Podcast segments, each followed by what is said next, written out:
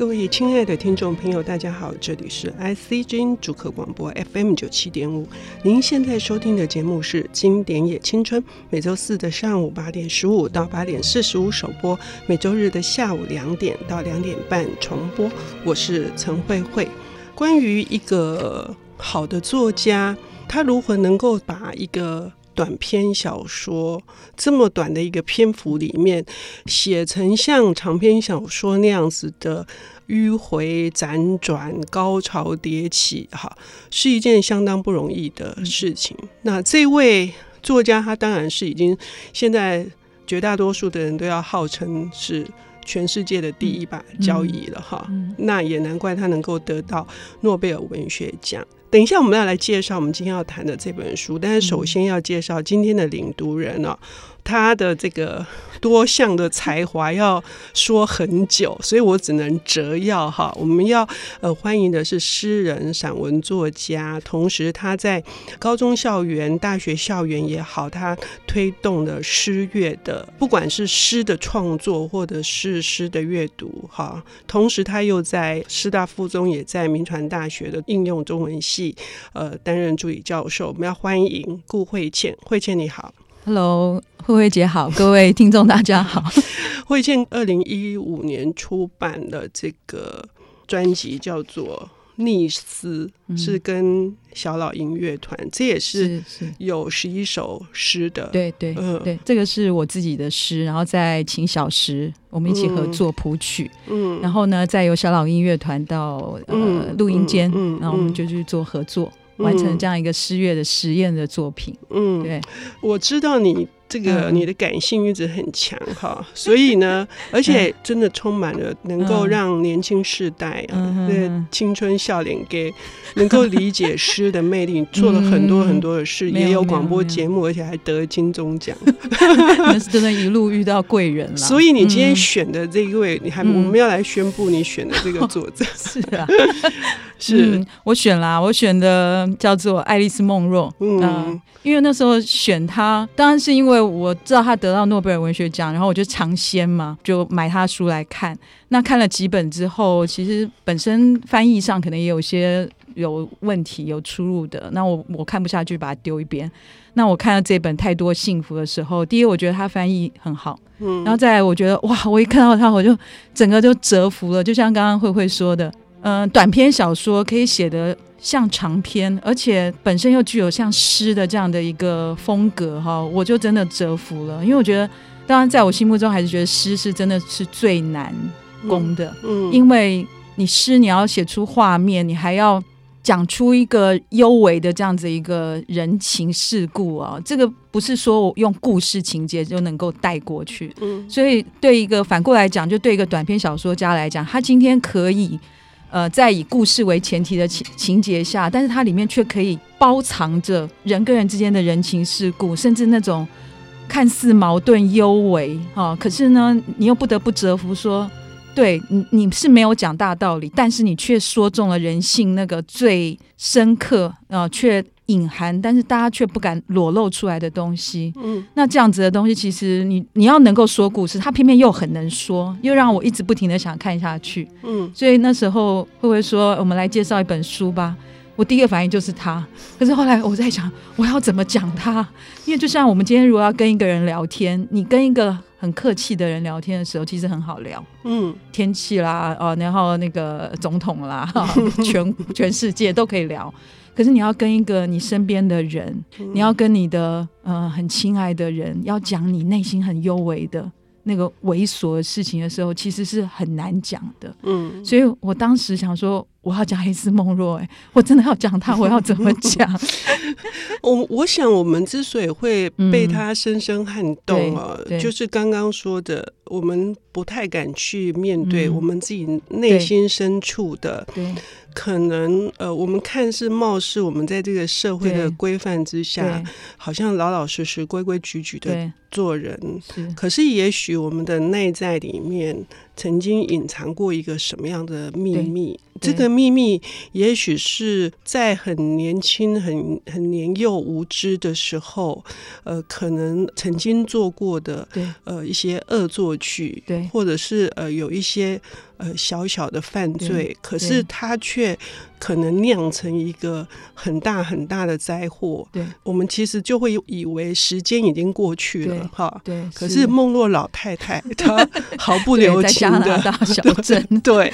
毫不留情的，真的是用她手术刀般的外科医生似的，她直接就切开来给你看。对，没错。我我觉得我们可以来谈谈他在这本《太多幸福》里面有哪哪几个故事是可以把他这种很锐利的这种特性可以展现出来。哦，我觉得当你讲到这些这些话语的时候，马上他很多画面都出来，而且都很惊悚。嗯，比如说像他这这本书呃里面提到的那个呃叫童戏，嗯，你可以先从童戏我们来聊。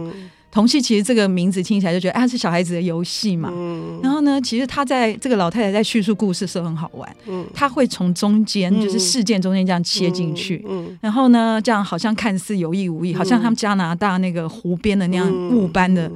风景，然后可能你有看到一点点的巧克力百合，闻到一点点香味，嗯，然后呢，它慢慢慢慢抽丝剥茧，告诉你说，那雾般的风景的后面，其实隐藏的一个不为人知的秘密。嗯嗯、那这个童戏，它其实一开始的时候，其实也是淡淡的就提到说，呃，里面这个女主角，嗯、那她有次就参加这个露营，嗯、然后呢，哎，那刚好呢，露营呢，同时有一个女孩子的名字跟她的。名字的尾音其实一样，嗯、所以呢，他们有个习惯，就是说，哎，如果我的名字林，你的名字林，我们两个就会被人家戏称说我们是双胞胎。嗯嗯、那他就淡淡讲到说，这个有一个跟他同样尾音的这个女孩子，就来主动跟他聊天。嗯、那你可以感觉到说，其实这个叙述者，这个我，嗯、他其实是有一点点。嗯，个性被动，但是呢，是因为另外那女孩子很热情，嗯、就是开始跟他主动交谈，嗯、因为大家都说他们是双胞胎，开玩笑说。然后呢，于是呢，这个女孩就来跟他聊，说：“哎，那我们哪里相似？”嗯、就开始不停的去找我们相似的地方，嗯、好像玩的很开心。那整个的露营的场合，其实就是生命中某一个时刻啊、呃，学习某一个时刻的某一个定点，所以他们在这个地方。那玩的很高兴，然后呢，彼此都能分享彼此的快乐。好，可是呢，这个露营的快要结束的时候，嗯，来了一个女孩，嗯，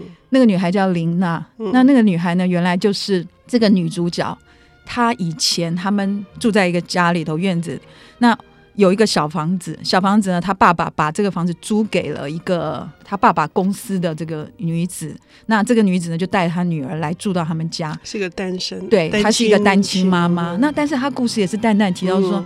嗯，嗯，好像有人提到说，她这个女人是她爸爸的女人，嗯，但是她也不知道。嗯、然后呢，但是重点是焦点又带到说这个林娜，嗯、那我呢看到这个林娜，觉得这琳娜呢都用一种很奇怪眼神看着我，然后呢。嗯他觉得他有被威胁到，嗯，然后有时候远远就看到他这样跟着他，嗯，然后他很不想让他跟，中间他们之间的那种那种交错呢，嗯，你也搞不清楚说他们到底是什么人际关系，似乎这个老太太她也不想完全跟你讲，嗯，然后她很节制的收束了一些，嗯。他其实不想告诉你的东西，要让观众，要让作者自己去体会的东西。嗯、那后来呢？这个之间后来这个林娜跟她这个妈妈后来就离开。嗯，那离开之后呢？其实故事又带到说，爸爸呢好像又在市中心啊、呃，就是安置了这一对母母女。嗯嗯、那你又会感觉到说奇怪，为什么他爸爸要还要再去安置他？嗯、那他也没有讲原因。嗯，然后呢，事情又带到说，哎，这个露营快要结束的时候，这个林娜来了。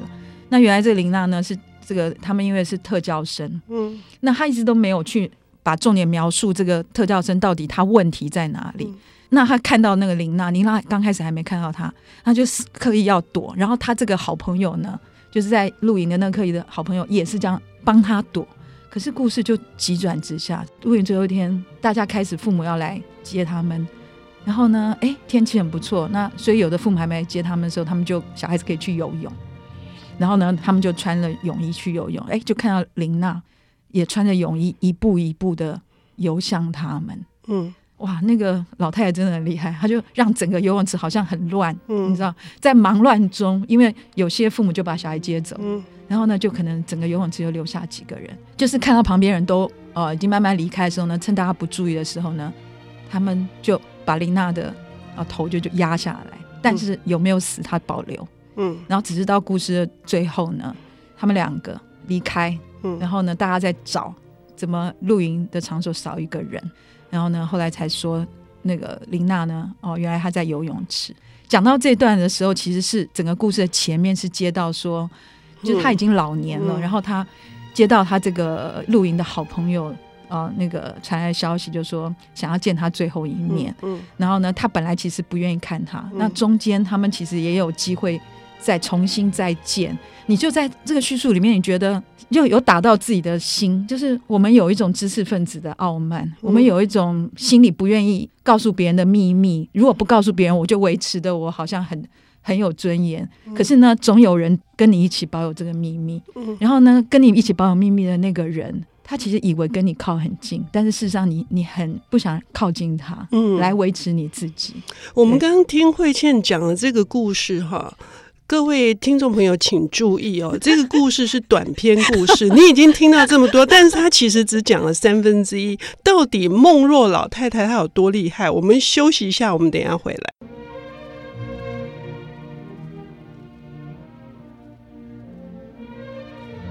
欢迎回到 IC 之音主客广播 FM 九七点五，现在进行的节目是《经典也青春》，我是陈慧慧。我们今天请到的领读人是诗人、散文作家，同时也是铭传大学呃应用中文系的助理教授顾慧倩老师，来为我们谈的是呃诺贝尔文学奖得主爱丽丝·梦洛的《太多幸福》。刚刚单是谈一篇其中的短篇童戏呢，就已经太多太多的这个隐藏的一些蛛丝马迹，把我们呃内在里面很多心理很深沉的，与其说是黑暗面，或者是说是我们在人际关系里面常常可以看到的，是一种。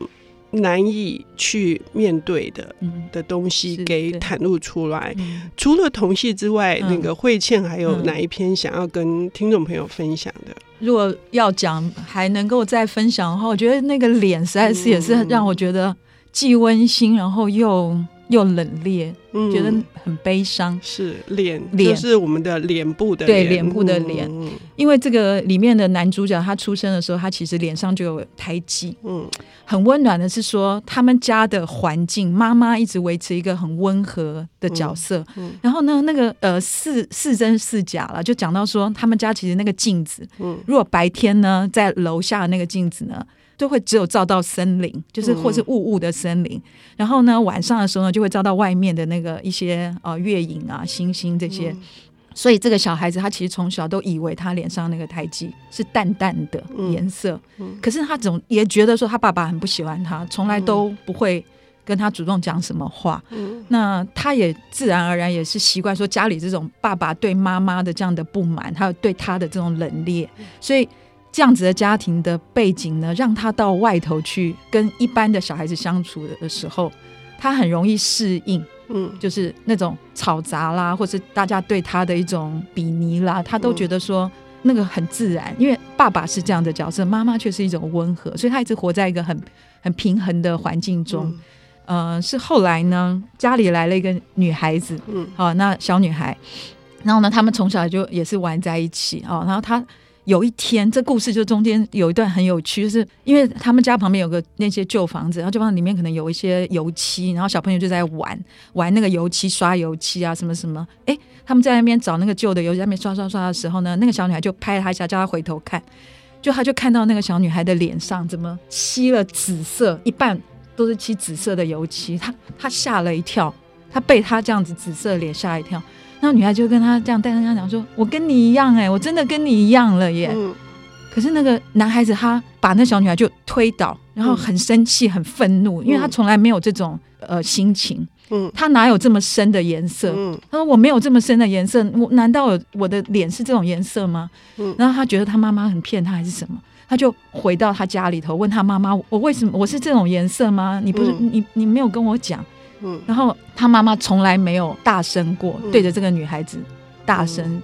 好，然后咆哮，然后呢，后来把这个女孩子啊，她她的家人赶走。嗯，后来呢，其实这个故事后来也也就转到说，他慢慢后来长大，其实这个这个男孩子他也去面对外面的世界，然后他会记得他母亲跟他形成的一种家庭环境，那种氛围是温暖的，但有有一点点平衡的，所以他能够运用他自己的特质，比如说他声音很好听，对，他就去。参加广播啦，后来变成主播员这些之类。然后呢，后来听起来好像我记得是他妈妈跟他讲说，哎，有一次听别人提起这个女孩子，后来呢，可能在我记得好像在学校吧，就拿了一把刀，就对着自己的脸就这样划下去，而且是。跟这个男孩子同一边的脸，嗯，同一边的脸，其实他们后来都没有再见面，嗯，那其实故事到最后，我觉得真的是很很微妙，因为那个男孩子其实后来听到这些事情的时候，他心里当然也起起了一些波澜，但是他他后来也是淡淡讲，他说，如果我真的在路上碰到他，嗯，我看到不管他的疤到底有没有有没有治好，有没有痕迹，可是我们应该会寒暄吧，我们应该会彼此安慰吧，嗯，但是呢，那应该还是很客套。嗯，也是仅止于此。对，对，也是仅止于此，所以他后来也都没有再跟他联络，但心里隐隐约约觉得不一样了。嗯，对，所以我觉得像他还有另外一篇是在讲那个生动。嗯，我觉得那个也是很有趣，就是那个生动其实是一个男孩子，他掉到那个洞里头，他们家里面有两个兄弟嘛。那掉到洞里的这个男孩子，其实，在还没掉到洞里面去之前，其实他是很调皮。